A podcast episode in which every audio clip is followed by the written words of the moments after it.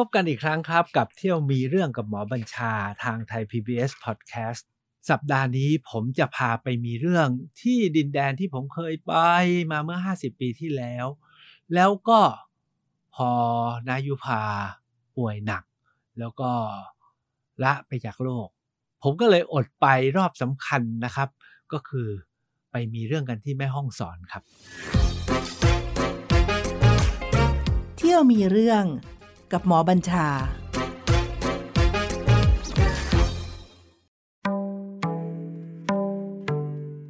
ท่านผู้ฟังเคยไปแม่ห้องสอนกันมาแล้วหรือยัง หรือไปกันมาแล้วกี่ครั้ง แล้วไปที่ไหนกันบ้าง ทั่วทั้งแม่ห้องสอนหรือยังครับ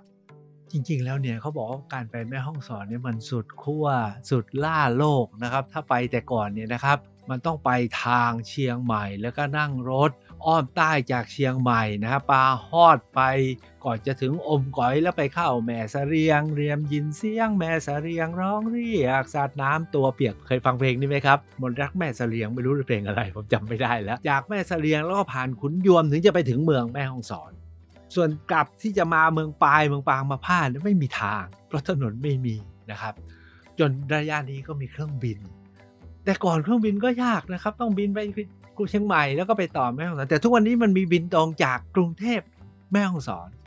น่าสนใจมากเลยนะครับมาถามว่า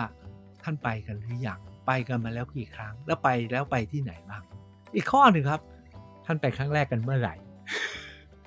ท่านเชื่อไหมฮะผมไปมาตั้งแต่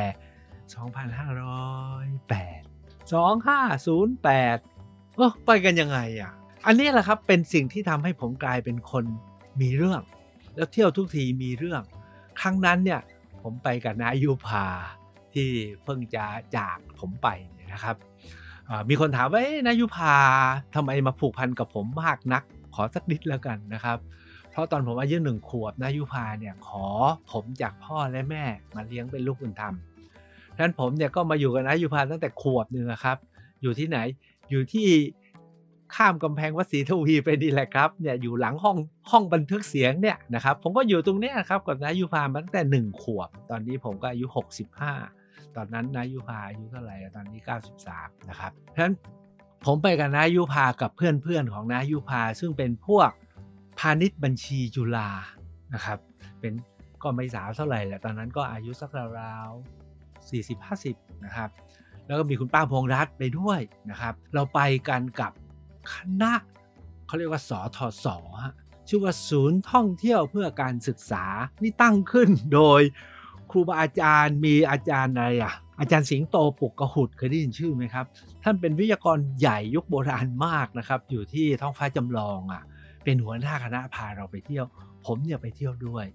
นั่งรถบัสนะเรานั่งรถไฟจากนครไปถึงกรุงเทพแล้วก็นั่งรถบัสรถบัสก็รถบัสรุ่นเก่านะรถบัสมีพัดลมสีแดง แบบรถบขสทุกวันนี้ไม่มีแอร์นะครับแล้วนั่งกันแบบนั่งหลังแข็งกันไปอะคันหนึ่งก็4ี่ห้าสิบคนนะครับ นั่งจากกรุงเทพไปถึงเชียงใหม่ จากเชียงใหม่ก็อ้อมตามที่ผมบอกนะไปแม่เสรียงโอ้ไปถึงเนี่ยครับ เป็นฝรั่งกันหมดหัวแดงหมดขี้ฝุ่นเต็มรถนะครับ แล้วโรงพัก เอ้ย ไม่ใช่โรงพัก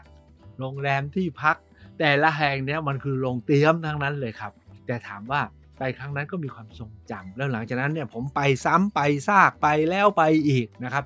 ทั้งไปเองทั้งไปเรื่องการทำงานเรื่องนู่นเรื่องนี้นับไม่ถ้วนนะผมไปแม่ห้องสอนมากี่ครั้ง ผมว่า 10บวกลบนะครับ บางครั้งก็ไปเที่ยว บางครั้งก็ไปหาเพื่อน บางครั้งก็ไปออกค่ายอาสาสมัคร บางครั้งก็ไปทำงานในฐานะหมอ วันนั้นถึงวันนี้ผมไปที่ไหนอย่างไรเพื่อชวนท่าน ไปมีเรื่อง กันที่แม่ห้องสอนกันให้มากมากขึ้น เอาที่ตัวเมืองแม่ห้องสอนก่อนเลย ถ้าไปกันแล้วเนี่ยนะเขาก็ว่ากันว่าถ้าไปแม่ห้องสอนเนี่ยมี2-3จุดที่พึงไปพระธาตุดอยกองมูใครๆก็ไปนะครับ ไปแล้วก็บรรยากาศ ในพม่าเป็นไงแม่ห้องสอนก็อย่างนั้นแหละครับมันดเลเป็นยังไงตานาวัดที่มันดเลเป็นยังไงอะพระธาตุดอยกองมูแม่ห้องสอนก็แบบเดียวกัน พียงแต่ว่าไซส์อาจจะเล็กลงหน่อย แต่บรรยากาศคล้ายกัน รูปธงพระสถูปมีสิงมีบันไดนะครับ เอาว่าจะเห็นบรรยากาศซึมซับบรรยากาศแบบพม่าบวกไทยใหญ่ หรืออาจจะผสมมอนนิดหน่อย แต่คนแม่ฮ่องสอนเนี่ยเขาถือว่าเขาเป็นชาวไทยใหญ่นะครับ ประเพณีที่เราไปแล้วคนก็ยังนึกถึง เช่น บทลูกแก้วก็คือบทเนน หรือไม่ก็ปอยสางรองนะปอยสางลาง งานปอย งานบุญ หรือฟ้อนโตรำไตคงนึกออกนะครับฟ้อนลำสิงโตอะแล้วก็ลำไตคือนกยูงลำแพนนะครับ อันนี้เป็นสิ่งที่เราไปแล้วก็จะเห็นทุกวันนี้ก็น่าจะยังผลิตซ้ำใช้ภาษาอังกฤษกันยังผลิตซ้ำแล้วก็ยังขายได้อยู่ แล้วก็เป็นที่ชื่นชอบ แต่มีวัดอีกสองวัดที่เมืองแม่ฮ่องสอนที่ผมคิดว่าก็เป็นของคู่กันนะครับ ก็คือไปพระธาตุดอยกองมูแล้วก็อย่าพลาดวัดจองคำกับวัดจองกลาง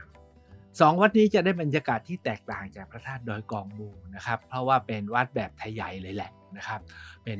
ไทยใหญ่ผสมพม่านะครับวัดหนึ่งเป็นไม้ อีกวัดหนึ่งก็เป็นปูนและเพราะผ่านไฟไหม้มาก่อน แล้วก็มีแกะสลัก ท่านไปท่านก็จะสัมผัสแล้วก็ซึมซับบรรยากาศ อันนี้แหละครับคือเสน่ห์ของแม่ห้องสอน ที่ควบคู่ไปกับวัดก็คือย่านบ้านบ้านเรือนบ้านช่องนะครับ ก็ในตลาดแม่ห้องสอน ผมไปเมื่อครั้งสุดท้ายเราห้าหกปีที่แล้วก็ยังดูคำเหนือเขาใช้ว่าต่องยอนนะต่อนยองต่อนยองต่อนยอนนะคือไปแบบแชร์แชร์แบบปากใต้เราเรียกว่าแชร์แชร์ก็คือเนิบเนิบเรื่อยเรื่อยอย่าไปรีบนะครับ ไปแล้วก็เดินทอดน่องอ่อยไปเรื่อยนะครับ นั่นก็คือบรรยากาศของเมืองแม่ฮ่องสอน เมืองแม่ฮ่องสอนเนี่ยเสน่ห์เสน่ห์หนึ่งคือว่าเนี่ยมีความไม่รู้ไทยใหญ่ไม่รู้พม่าไม่รู้มอญขณะเดียวกันก็มี จีนมาอยู่ด้วยนะครับมีหมู่บ้านอีกหมู่บ้านหนึ่งซึ่งทุกวันนี้ก็พัฒนาไปไกลมากใครๆก็ต้องไปนะครับเป็นหมู่บ้านของพี่น้องจีนจากยุนนาน คือกลุ่มจีนรักชาตินะหรือจีนคณะชาติตอนที่รบกันระหว่างคอมมิวนิสต์กับก๊กมินตั๋งอะแล้วพอคอมมิวนิสต์ชนะก๊กมินตั๋งก็ถอยไปอยู่เกาะไต้หวัน อีกส่วนหนึ่งก็ไม่ไม่ไปไม่ทันไปไม่ทันนะครับ ก็ขอมาอยู่ในแผ่นดินไทย แล้วก็ไทยก็ตกลงให้อยู่ด้วย แล้วตอนหลังก็ไม่ไม่กลับไปแล้วทางนู้นเป็นคอมมิวนิสต์นะครับ ก็เลยตั้งถิ่นฐานกลายเป็นคนไทยเรียบร้อยแล้วเขาตั้งหมู่บ้านชื่อว่าหมู่บ้านรักไทย ก็มีอารมณ์มีบรรยากาศไปกินชงกินชานะครับ แล้วก็บรรยากาศจีนแบบจีนไทยๆอะฮะไทยจีนจีนเนี่ยเพราะคนที่อยู่นานก็เป็นจีนปนไทยอะครับพวก 12พันนานะครับ อันนี้ก็น่าสนใจ นอกนั้นเนี่ยที่ผมจะพูดต่อไปนี้เนี่ย ผมไม่เคยไปนะครับ แต่คิดว่าถ้าสักวันไปผมก็ต้องแวะไปอะเขาบอกว่ามีของใหม่ๆที่สร้างขึ้น เช่น หมู่บ้านปางอุ๋งนะครับ ซึ่งเป็นพื้นที่แบบเป็นสวนรุ่นใหม่และสวนพัฒนาน่าจะในโครงการพระราชดำริของพระเจ้าอยู่หัวด้วย หรือสะพานบุญเนาะเขาเรียกเป็นสะพานบุญไม้ไผ่ที่ยาวที่สุดของประเทศเลย สร้างไปในทุ่งนาซูตองเป้นะครับแล้วมีการสร้างวัดด้วยนะ วัดก็ชื่อแปลกนะชื่อภูสมะ อันนี้ผมยังไม่เคยไป แต่ลองไปท่องเที่ยวทิปดูนะเออก็น่าสนใจ อันนี้คือในเมืองแม่ฮ่องสอนที่น่าไปนะครับ ทุกวันนี้ก็มีโรงแรมมีอะไรต่ออะไร ไม่เหมือนแต่ก่อนนะหาที่พักยาก จุดที่2นะครับที่มาแรงในแม่ห้องสอนเนี่ยสมัยที่ผมไปเมื่อ 2508 เนี่ยคนยังไม่รู้จัก เพิ่งมาแรงเมื่อราวๆ หลังจากผมจบหมอแล้วก็คือหลัง 2525 มาแล้ว ก็คือทุ่งดอกบัวตองที่ดอยแม่อูคอนะครับ อยู่ที่อำเภอขุนยวม ขุนยวมนี่อยู่ใต้จากเมืองแม่ฮ่องสอนมาหน่อยเดียว เพื่อนผมเคยไปเป็นผู้ในการโรงพยาบาลที่นั่น ผมก็เคยแวะไปหาเขานะครับ แต่ไปทุกทีไม่ใช่หน้าดอกบัวตองบานสักทีนึงเขาก็พาไปดูแต่เห็นแต่ต้นเขียวๆเหมือนกับป่ารกนะครับแล้วผมเคย เคยดูภาพโฆษณาทุ่งดอกบัวตอง แล้วทำไมดอกมันสวยมากเลย ผมก็ถามไปถามมาบอกว่ารู้ว่าคนนครศรีธรรมราชข้างบ้านผมเนี่ยเป็นคนถ่ายทำภาพอันนั้นให้กับทททโฆษณาเมื่อ 30 ปีที่แล้ว ผมถามว่าทำไมมันสวยอย่างนั้นนะเวลาผมไปไม่เห็นมันสวยเหลืองอารามไป ไอ้น้องคนนี้บอกผมว่าอย่างนั้นเป็นลูกของร้านคิงที่นครนะบอกพี่หมอพี่หมอส่องดูดีๆเห็นดอกเหมือนเหมือนกันมันแปะอยู่หลายที่ Photoshop เขา Photoshop สมัยนู้นแล้วคือเข้าใจไหมเวลาทำรูปโฆษณาเนี่ยมันถ่ายมาแล้วเนี่ยครับมันอาจจะเหลืองไม่พราวพอ ก็ต้องครอปนะไดคัตดอกแล้วแปะๆเขาบอกส่องดูให้ดีแต่พวกเราวางแบบจับยากเขาบอกเราวางแบบจับยากว่าดอกไหนปรากฏซ้ำนะครับ แต่เอาว่าถึงวันนี้เนี่ยทราบว่าทุ่งดอกบัวตองแม้จะเกิดขึ้นที่ดอยแม่อุคอที่ แม่ห้องสอนแล้วที่แม่เสรียงก็มีแล้วที่อื่น ๆ อีกหลายแห่งก็มีนะครับ แล้วตอนหลังก็เกิดกระแสทุ่งทานตะวันทุ่งนู่นทุ่งนี่แต่เอาว่าต้นกำเนิดอยู่ที่ขุนยวนที่ดอยแม่อุคอนะครับ ก็ถ้าผ่านไปได้จังหวะก็แวะไปเออที่ขุนยวนมีอีกดอยหนึ่งผมเพิ่งอ่านเจอ น่าไปมากเลยผมว่านะ แต่ดูแล้วมันก็ทุกวันนี้ก็คือไปดูวิวทะเลหมอกอะ นะครับเขาเรียกว่าดอยชีเพอน่าไปไปถึงก็ชีเพอชีไปเพอชีไปเพอมั้งผมไม่แน่ใจนะครับว่าทำไมเขาเรียกชีเพอหรืออาจจะเป็นคำกระเหรี่ยงก็ได้ แถวนั้นเนี่ยเป็นพี่น้องอยางอะเราเนี่ยเรียกเขาว่ากระเหรี่ยง แต่ชาวชาวกระเหรี่ยงเองก็บอกเขาเป็นพวกยางนะครับมียางขาวยางแดงยางนู่นยางนี่ยางโปนะครับผมเข้าใจว่าเป็นคำคำยางมากกว่านะฮะส่วนแปลว่าอะไรผมไม่รู้ เช่นเคยไปที่อำเภอพบพระที่จังหวัดตาก ก็ไปอำเภอพบพระคุยกับพี่น้องยาง พี่น้องกะเหรี่ยงเขาบอกว่า จริง ๆ ไม่ใช่ชื่อพบพระ ผมถามแล้วชื่ออะไรชื่อเพอพระผมถามแล้วทำไมชื่อเพอพระอุ้ยเวลาเดินทางมากว่าถึงมันเพอพระเข้าใจคำว่าเพอพระคือมันเลอะเทอะไปหมดมันเพอพระขี้โคลนขี้ดิน แล้วผมถามแล้วทำไมชื่อพบพระก็พวกอำเภอพวกข้าราชการเนี่ยมาถึงว่าเพอพระไม่งามก็ขอเปลี่ยนคำเป็นพบพระ เพราะพอดีพี่น้องยางกะเหรี่ยงแถวๆนั้นก็ถือพุทธ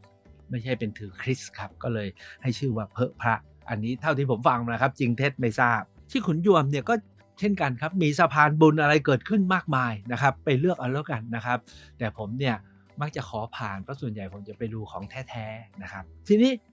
ก่อนจะถึงขุนยวมมันมีอำเภออำเภอหนึ่งคืออำเภอแม่สเรียง อำเภอแม่เสรียง แล้วตอนนี้มีอำเภอแม่ลาน้อยใช่ไหมครับ ซึ่งจะมีแม่น้ำสำคัญที่เป็นชายแดนนะครับ แม่เสรียงก็ยังสงบเงียบอยู่เหมือนเดิม ผมเนี่ยเคยไปที่ที่หนึ่งทุกวันนี้น่าจะเปลี่ยนแปลงไประยะก็คือ บ่อน้ำพุร้อนเทพพนม อันนั้นในสมัยเป็นนักศึกษาเราต้องไป เพราะว่าไปจัดแคมป์ได้ดีมากเลยเพราะหนาวแล้วมีน้ำร้อนใช่ไหมแช่น้ำร้อนกลางหนาวเนาะแล้วก็ไปต้มไข่ไปอะไรแต่อะไร แต่มีอยู่ปีหนึ่งนะครับ รุ่นน้องผมเขาพาไปรับน้องปรากฏว่าติดมาเรีย พาน้องใหม่ไปรับน้องร้อยคน ติดมาเรียกลับมา 10 กว่าคน โชคดีครับไม่มีใครหนักถึงกับเสียชีวิตก็กลับมาเรียนจบหมอหมด แต่ตอนหลังก็ทำให้เราเรียนรู้ว่า ถ้าไปในป่าเหล่านี้ก็ต้องกินยาป้องกันมาเลเรียนะครับ ทุกวันนี้เขาก็ยังป้องกันบ้างแต่บางคนเขาบอกหมดแล้วหมดแล้วนะครับ อันนี้ก็คือแม่เสรียง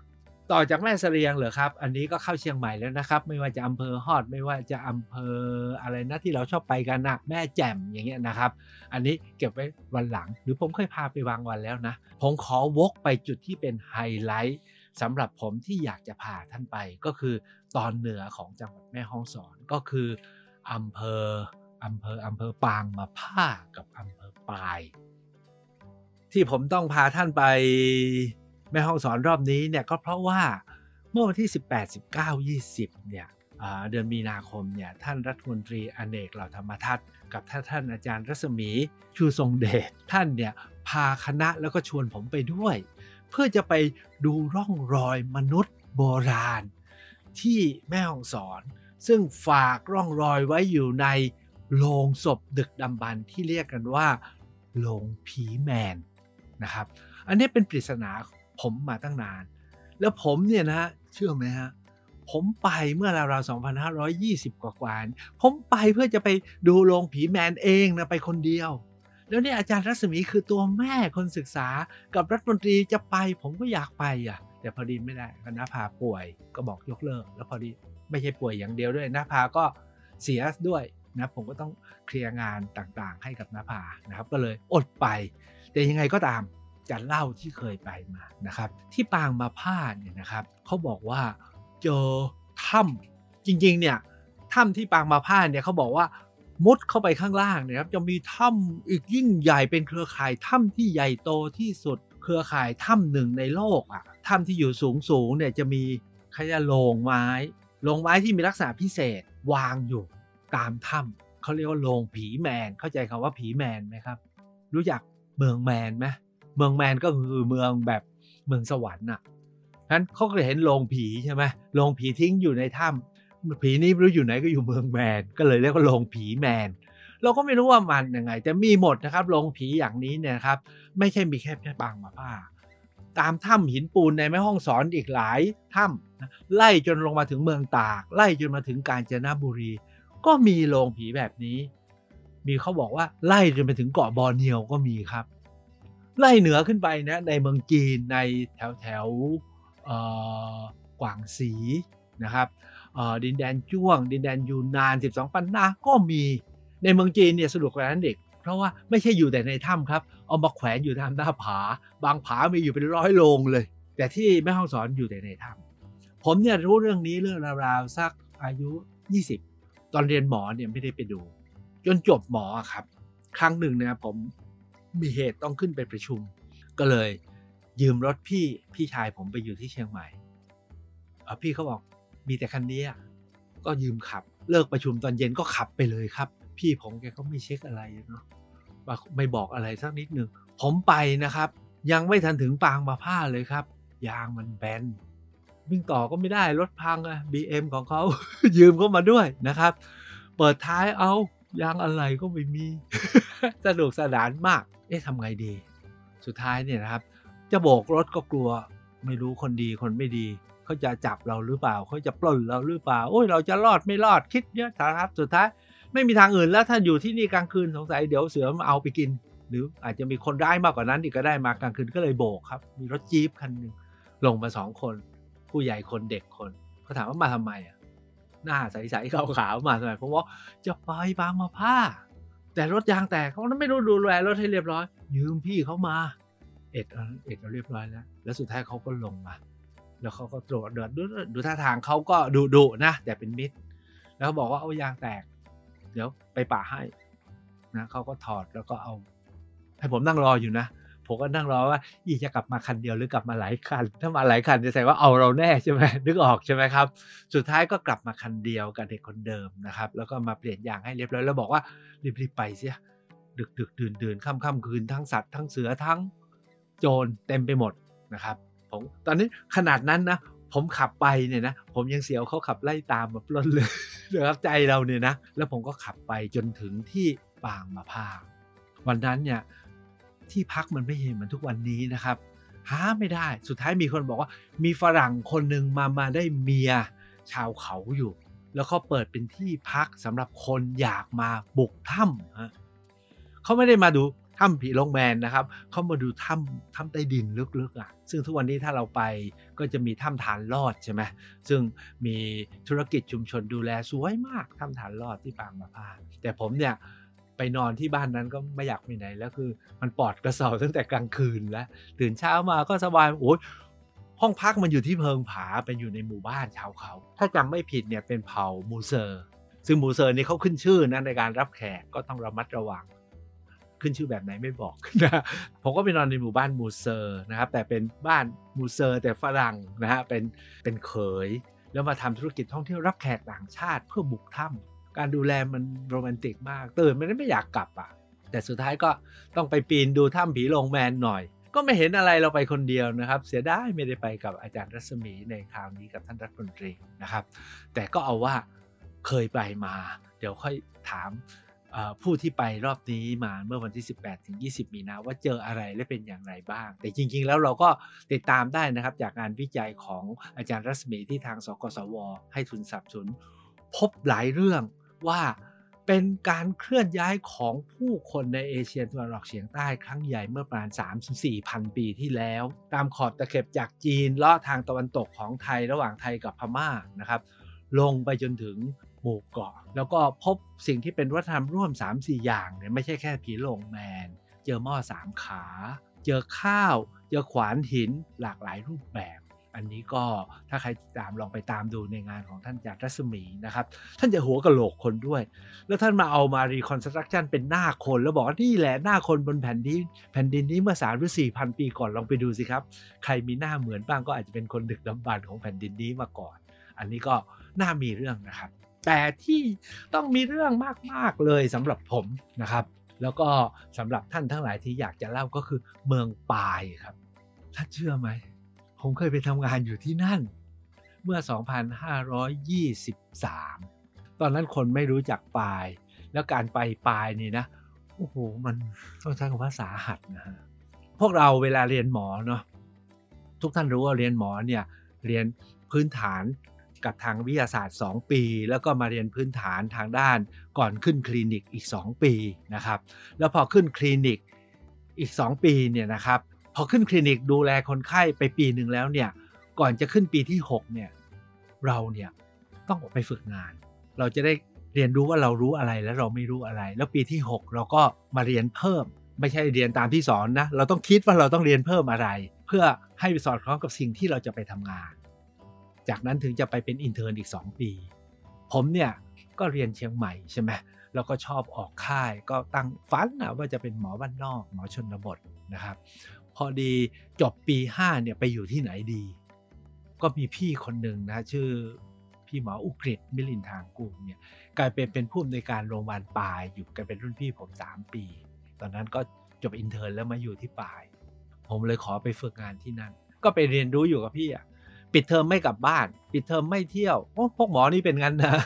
ปิดเทอมเที่ยวได้ไงคุณต้องพร้อมที่จะทำงานอะ ผมก็ปิดเทอมก็ไปอยู่ปลายกับพี่หมออุกฤษ ตลอดเดือนเมษายน 2524จำได้ ไปอยู่ที่เมืองปาย สงกรานต์ผมไปสงกรานต์ที่เมืองปายนะครับ ถามว่าไปยังไง ไปเองฮะ อยากอยากอยากไปก็ไปเอง ไปยังไงรู้ป่ะก็ไปนั่งรถสองแถว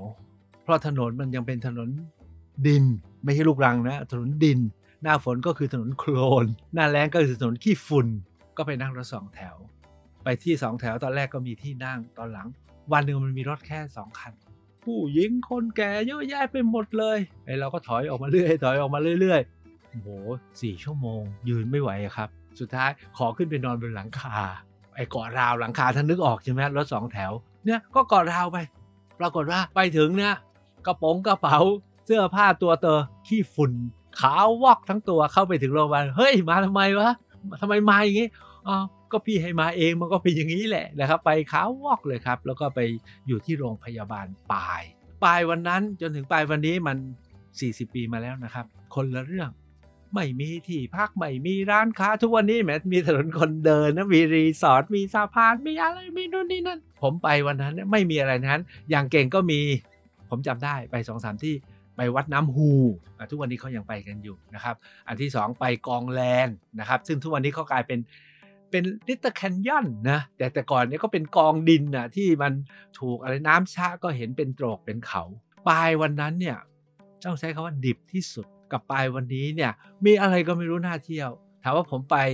ปลายผมไปเที่ยวไหนผมไปเห็นหนึ่งมันไม่ใช่ปลายครับ มีอย่างเดียวที่ผมยังรู้สึกว่ามันเป็นอย่างเดิม อันที่หนึ่งก็คือ โรงพยาบาลที่ผมทำงาน แล้วก็วัดน้ำฮูที่ มีน้ำไหลมานะครับ อยู่ใต้ฐานพระในอุโบสถ เออเขาบอกเป็นพิสดารบอกไม่ใช่หรอก ก็มันมีมีตาน้ำแล้วเข้ามาสร้างพระคร่อม ไม่ใช่ว่าศักดิ์สิทธิ์อะไรหรอกนะครับแต่ที่สำคัญเนี่ยนะครับที่ผมชอบที่สุดเนี่ยของเมืองปายแล้วก็จดจำที่สุดก็คืออาหารครับคืออาหารไทยใหญ่ อาหารไทยใหญ่เนี่ยมันมีรสพิเศษนะเครื่องเทศร้อน โดยเฉพาะลาบคั่ว ตอนนั้นผมไปอยู่เนี่ยมันไม่มีร้านอาหารฮะเราก็กินอาหารด้วยวิธีขอให้เมียไอ้สังปะ ซึ่งเป็นพานโรงประจำโรงพยาบาลนะทำเลี้ยงนี่ผมไปครั้งล่าสุดผมยังไปหาบ้านไอ้สังปะเลยไอ้สังปะทำลาบให้ผมกินเหมือนเดิมได้ไหมแกบอกได้ได้ ทุกวันนี้ไอ้สังปะไม่ใช่พานโรงครับ บ้านของไอสังป้ากลายเป็นโฮมสเตย์แล้วก็มีที่ให้เขาเช่าเปิดร้านอาหาร แล้วก็ทำรีสอร์ทด้วยมันปลายวันนี้เนี่ยเปลี่ยนไปเยอะนะครับถ้าว่าท่านจะไปนะครับ ลองไปตามวัดน้ำฮูกองแลนรวมทั้งถามหาไอ้สังป้าที่ผมพูดก็ได้ นอกนั้นของใหม่หมด ซึ่งผมก็ไม่ค่อยรู้จักนะครับ ไม่ว่าจะอะไรอะที่เขาชอบไปการสันติชน อันนี้โกดใหม่นะครับที่เป็นคล้ายๆ กับหมู่บ้านรักไทยอะก็พวกคนจีนก็มาสร้างเป็นนิคมนะครับ แล้วก็สร้างกันเสื้อใหญ่โตโอลานท้ายสุดก่อนที่จะกลับมาสู่เชียงใหม่ แล้วกลับมาสู่กรุงเทพทางรถยนต์เนี่ยครับ มันจะมีเส้นทางซึ่งคลาสสิกมากๆนะครับที่ที่แต่ก่อนเนี่ยมันต้องไปอะหรือมันต้องผ่าน แต่ทุกวันนี้คนอาจจะไม่ผ่านและยิ่งถ้าบินด้วย แล้วก็อาจจะมีที่อื่นเป็นจุดหมายตา สมัยผมเนี่ยนะครับเรื่องเล่าและเรื่องราวของนักเดินทางจากเชียงใหม่สู่ปาย ซึ่งจะไปทางแม่แตงแม่มาลัยเนี่ยนะครับ มันจะมีกิ่วอยู่สองกิ่วเขาเรียกว่ากิ่วลมกับกิ่วคอหมา ถามว่าทำไมเรียกอย่างนั้นเขาบอกโอ้โหแต่ก่อนเนาะสมัยเดินเดินเท้า เป็นสันเขาที่เชื่อมระหว่างเขาลูกนี้กับเขาลูกนั้น แล้วมันเป็นกิ่วก็คือมันเป็นสันเขาที่มีผาทั้งสองข้าง เขาเลยเรียกว่ากิ่วแล้วกิ่วนี้ลมแรงเนาะอีกกิ่วหนึ่งมันเหมือนกับคอหมา เข้าใจไหมฮะเวลาเราเดินบนหลังคอหมา พลาดไม่ได้เหมือนเห็บเดินเห็บเนี่ยมันยังเกาะติดนะแต่ถ้าเราเดินเนี่ยพลาดก็ตกแผลผาเขาเรียกกิ่วลมกับกิ่วคอหมาจำได้เวลานั่งรถเนี่ยพอถึงตรงนี้ทุกคนก็นั่งเกรงตัวแข็งนะครับ แต่ทุกวันนี้ลืมลืมหมดแล้วนะครับเพราะว่าเดี๋ยวนี้ระบบสัญจรมันดีขึ้นถามว่าอยู่ตรงไหน ไม่ไกลกับห้วยน้ำดัง ท่านรู้จักห้วยน้ำดังไหมฮะห้วยน้ำดังเนี่ยก็เป็นโครงการหลวงของพระเจ้าอยู่หัวรัชกาลที่ 9 ที่ไปทำไว้ก็แต่ก่อนถ้าใครไปก็ต้องแวะอะวันหนึ่งน้าพาขึ้นมาเชียงใหม่ผมยังขับรถพาไปจะไปให้ถึงห้วยน้ำดังอะสุดท้ายไปไม่ถึงเพราะหน้าฝนถนนเละนะครับ ทั้งหมดนี้แหละครับคือความทรงจำของแม่ห้องสอนที่มีเรื่องมากมายแล้วอยากไป แล้วคงจำได้นะครับ ผมไปมาแล้วตั้งแต่ 2508 จนถึงทุกวันนี้ ก็ยังมีเรื่องให้ไปสืบไปค้น ไปเที่ยวไปหา ผมอดไปร่วมกับคณะใหญ่เมื่อไม่กี่วันนี้ เพราะว่านาภาลาพวกเราไปนะครับ แต่ยังไงก็ตามผมไปครั้งแรกก็นาภาพาไป แล้วมีครั้งหนึ่งผมก็พานาภาไปที่ห้วยน้ำดังแต่ไปไม่ถึงครับ พบกันอังคารหน้า ไปมีเรื่องที่ไหน แล้วจะบอกครับ เที่ยวมีเรื่องกับหมอบัญชา